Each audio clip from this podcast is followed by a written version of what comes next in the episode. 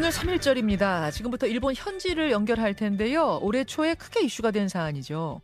일본 정부가 일제강점기 한국인 강제동원 현장인 사도광산을 유네스코 세계문화유산에 등재하겠다. 이렇게 밝히면서 우리 정부가 유감을 표명하는 일이 있었습니다. 내년도 등재를 목표로 하고 있다고 해요. 그래서 우리 국회에서는 이걸 철회하라.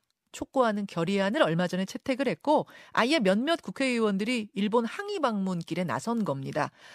자, 이 철회 결의안을 대표 발의하고 지금 일본 형지에 가 있는 분이에요. 더불어민주당 안민석 의원 연결을 해보죠. 어, 안 의원님 나와 계십니까? 네, 안녕하세요. 동경입니다. 예. 안민석원입니다. 아, 지금 일본 도쿄에 가 계시는 거군요.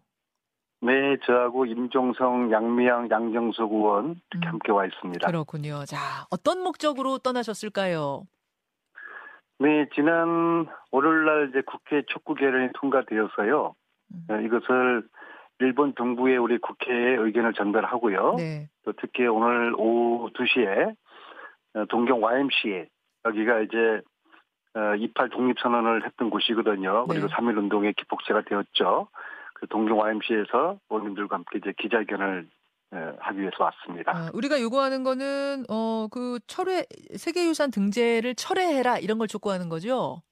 예, 두 가지인데요. 이제 사도광산 어, 유네스코 추진 철회하는 거하고 음. 또 2015년에 군함도를 세계유산으로 등재하면서 네. 유네스코에서는 군함도 관련 강제 징용의 그 역사를 정확하게 기록을 하는 조건부 승인이었는데요. 음. 이 약속을 일본 정부가 지키지 않아서 네, 이 약속도 이행하라는 그두 가지 요구를 담고 음, 있습니다. 지금 일본의 입장은 어떻습니까? 이, 이, 이, 왜 이런, 이런 것을 세계 문화유산으로 등재하려고 하느냐? 이건 당신들 자랑스러운 역사 아니지 않느냐? 사과하고 반성을 먼저 해야 되는 거 아니냐라는 것에 대한 답변은 뭐예요? 뭐라고 해명해요? 워낙 우리랑 뭐 관점이 틀린데요. 일본이 이제 아베 총리 이후 집권 이후에 그리고 지금 이제 기시다 총재까지 굉장히 극우 보수화되고 있지 않습니까? 네.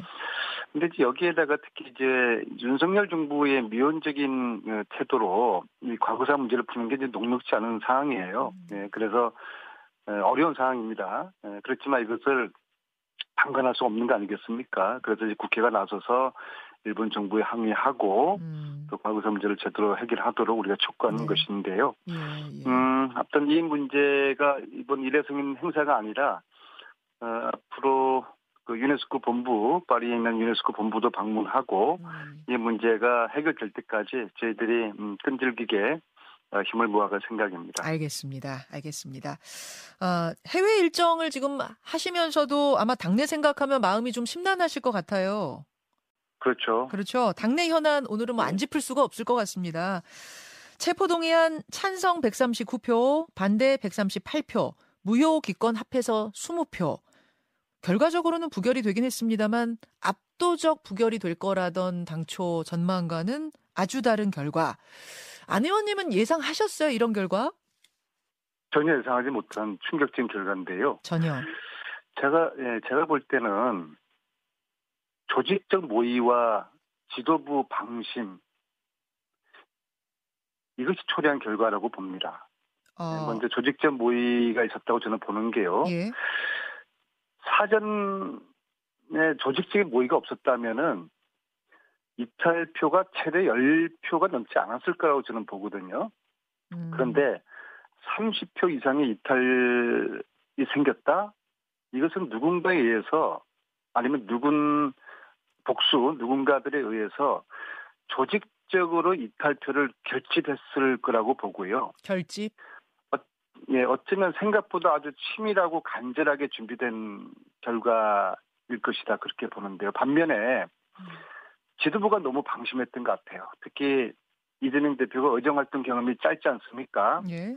이재명 대표가 의원들을 너무 믿고 압도적으로 부결시켜 주겠다고 하니까 순진하게 믿었던 것 같아요. 어, 여기에다가 이제 지도부도 이제 방심을 해서 보통 이런 중요한 표결 같은 경우에 상임위별, 선수별 미리 표단 단속을 하거든요. 예.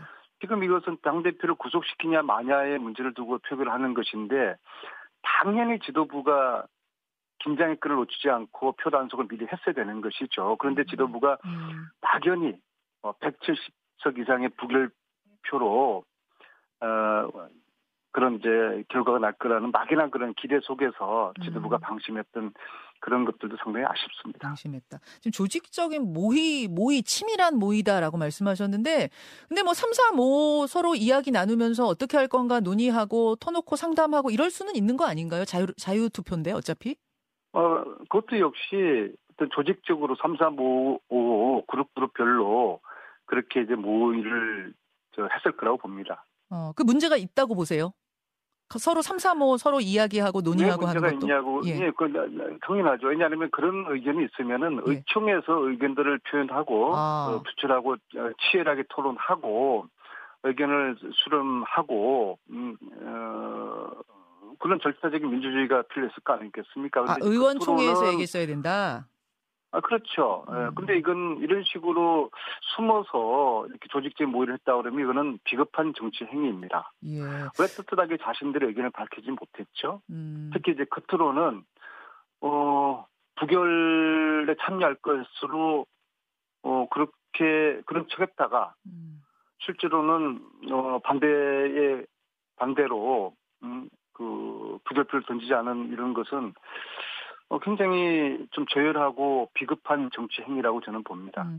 이런 분들도 계시더라고요. 의원총회에서 사실은 뭔가 공개적으로 이야기를 할 수 있는 분위기 자체가 아니었던 건 아니냐? 뭔가 이야기하면 공격받고 항의받고 이런 분위기는 아니었겠느냐? 뭐 이런 좀 해석도 있던데 어떻게 보세요? 의총에서 토론하는 것이 서로 반론하고 음. 뭐그 과정에서 어 이견에 대한 뭐 감정도 표출되고 그런 거 아니겠습니까? 음. 음, 어떻게 공산당도 아니고 어, 한쪽으로 오히려 더 저 일방적으로 뭐 의견들이 모아지는 음. 것이 이상하고 그렇지 않도록 하는 것이 의총이고 그것이 민주정당의 그 본질이지 않겠습니까? 알겠습니다. 그런 민주정당의 본질을 부정하는 것은 대단히 유감스러운 그런 저 이야기죠. 예. 어, 조직적으로 이 뜻을 모은 것이냐, 뭐, 3, 3, 5 그냥 논의한 것이냐, 이것에 대해서는 또, 또 차- 해석의 차이는 있겠습니다만, 여하튼 그 20%에 이르는 이탈표는 어떤 의미로 해석하세요? 이것이 음 아무래도 뭐 이재명 대표에 대한 이제 반감, 네, 음. 반란표라고 이제 봐야 될 것이고요. 그리고 아마 그분들은 벌써부터 뭐 비대위 그런 논의를 하시는 것 같아요. 왜냐하면은 당일날 이 표결이 먼저 있, 체포 동의안 표결이 있, 었지 않습니까? 예, 예. 음, 그리고 어, 표결 후에 이후에 거의 100건에 가까운 어, 법안 투표가 있었는데 좀 반대표를 어, 그, 그 동의하는 음. 표를 던졌거나 무효나 기권을 던질 것으로 좀 추정되는 분들 예. 분들이 그 체포동의안 표결을 위해 대부분 다 이석을 하셨어요. 아, 이석 이게 우연일일까? 움직이셨다고요? 다른 데로 이동하셨다고요? 네, 네, 네, 그렇죠. 어.